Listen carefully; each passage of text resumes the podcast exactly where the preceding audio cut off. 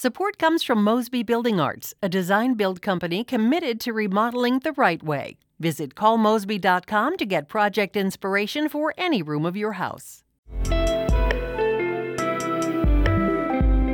It's Friday, November 17th. This is The Gateway. I'm Wayne Pratt.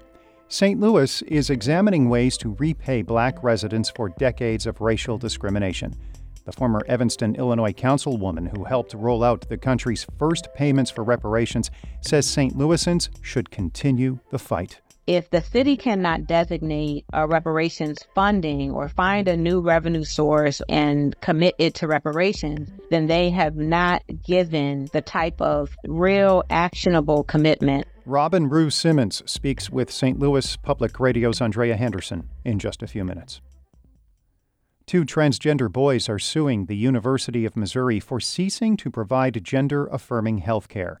As Noah Taborda reports, they argue the decision is unconstitutional. The university announced in August it would no longer provide puberty blockers and hormones to minors for gender transition. This followed a new Missouri law banning transgender minors from beginning gender affirming care, although a provision allows those already receiving treatment to continue doing so. The Boone County adolescents allege halting transgender minors' prescriptions is discrimination based on sex and disability status. The boy's attorney says gender dysphoria is a disability because it is, quote, a physical impairment that substantially limits major life activities. The university told the Missouri Independent that its attorneys are reviewing the lawsuit but have no comment. I'm Noah Taborda.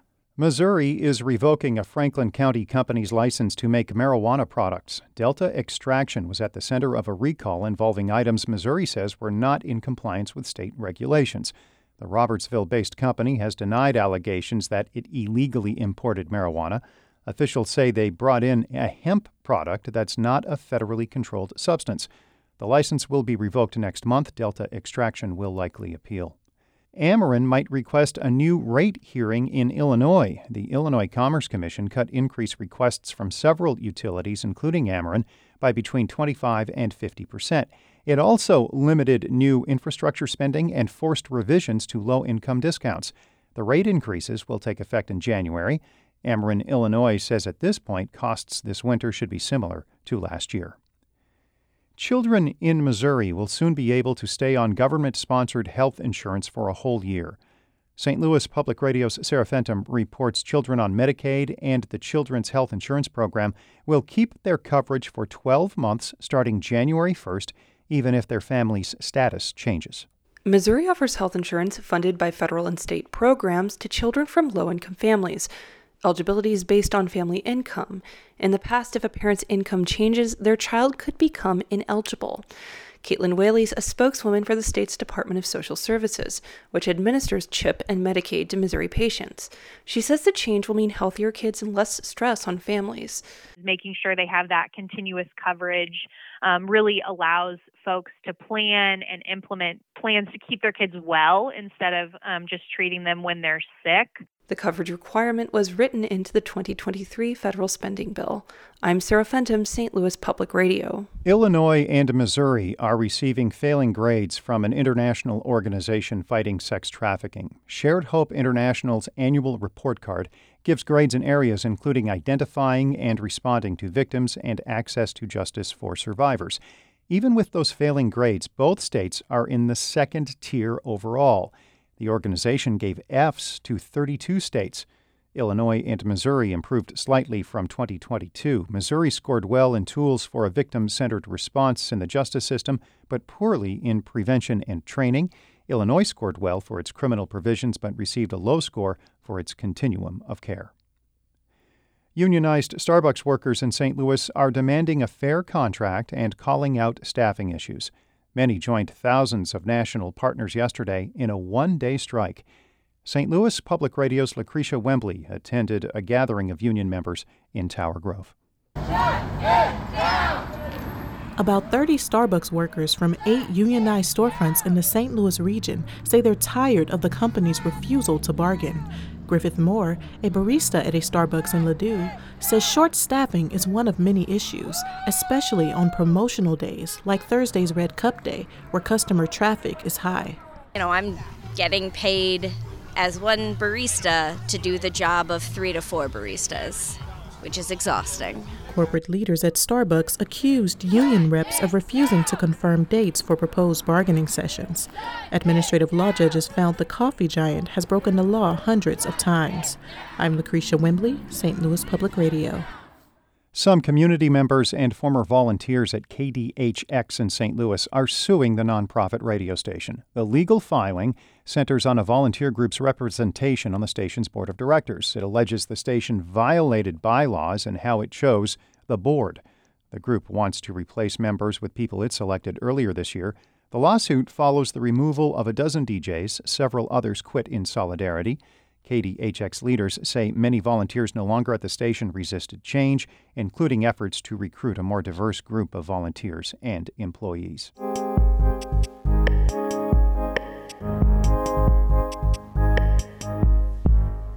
St. Louis Reparations Commission members are nearing the end of their listening sessions with the black community. They are preparing recommendations for Mayor Tishaura Jones that would address repair for racial discrimination. St. Louis Public Radio's Andrea Henderson spoke with Robin Rue Simmons, the former Evanston, Illinois alderwoman who helped roll out the country's first payments for reparations. First of all, black folks don't really trust anything that the government is doing. Many black people just dismiss it as lip service, it's not going to happen, and so on. And so we had, you know, respectable turnout for our process, but relative to the subject matter, the opportunity and the harm, you know, we should have had standing room only. And it wasn't until we started giving out checks and benefits that we were hearing from residents like, wow, I really wish I would have applied. I wish I would have participated and so on. And so now we have proven that reparations is attainable, possible, and I believe that um, going forward, you know, other cities and our own should start to see an increase in participation because what they thought was would never happen is happening. I want to kind of go now to some of the things that are needed um, for cities to kind of get the ball rolling for reparations. I knew that reparations was in line with the values that we were expressing as a city at that time, with racial equity being one of our core values as a city. So, using reparations not so much as a political agenda, but as a legislative possibility for us to be true to who we say we value. And that is done through policy and budgets at a municipal level. And so the case that I presented was in line with everything that we said we valued and we passed it with overwhelming support in 2019. And I think one of the main things that folks always bring up is just like where are you are going to get this money to make this huge payment out to Black St. Louisans. So, how did you all come up with the $10 million? So, we came up with the $10 million um, as a seed. And so, that's not any type of scientific calculation on what it will take to repair. It was a seed to begin this complicated work. So we were informed fully in our process by the Black community. Um, there were recommendations of a reparations tax, but it was my colleague Ann Rainey. She said the cannabis tax. And so I quickly asked our police chief for a report on our policing as it relates to marijuana. And that's when I got that report back 71% of the arrests were in the Black community, we were 15%. I'm like, yes, there's no better use for this revenue than reparations. So, St. Louis Mayor created a volunteer reparations fund uh, back in spring of 2022 where the residents can contribute to this fund by adding money to their property tax bills or their quarterly water bill. And they were able to start contributing to that November 2022. So talk to me a little bit about what your thoughts are on volunteer reparations fund and is this even a good strategy? We have that as a recommendation too. And I can agree with that as an option to supplement a budget line item commitment. Like the city of St. Louis budget is a moral document. It tells you the values of the city. If the city cannot designate a reparations funding or find a new revenue source or identify one existing and commit it to reparations, then they have not given the type of real actionable commitment that I would hope to see from municipalities.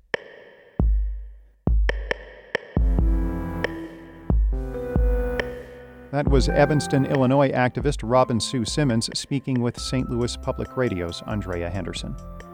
Our Brian Moline edited that report. The Gateway is a production of St. Louis Public Radio, a listener supported service of the University of Missouri St. Louis. Music by Ryan McNeely of Adult Fur. I'm Wayne Pratt.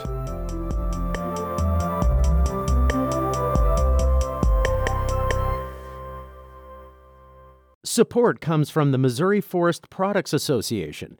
Missouri produces wood pallets, railroad ties, white oak barrels, hardwood floors, and more. Details on the variety of products made in the state are at choosewood.com.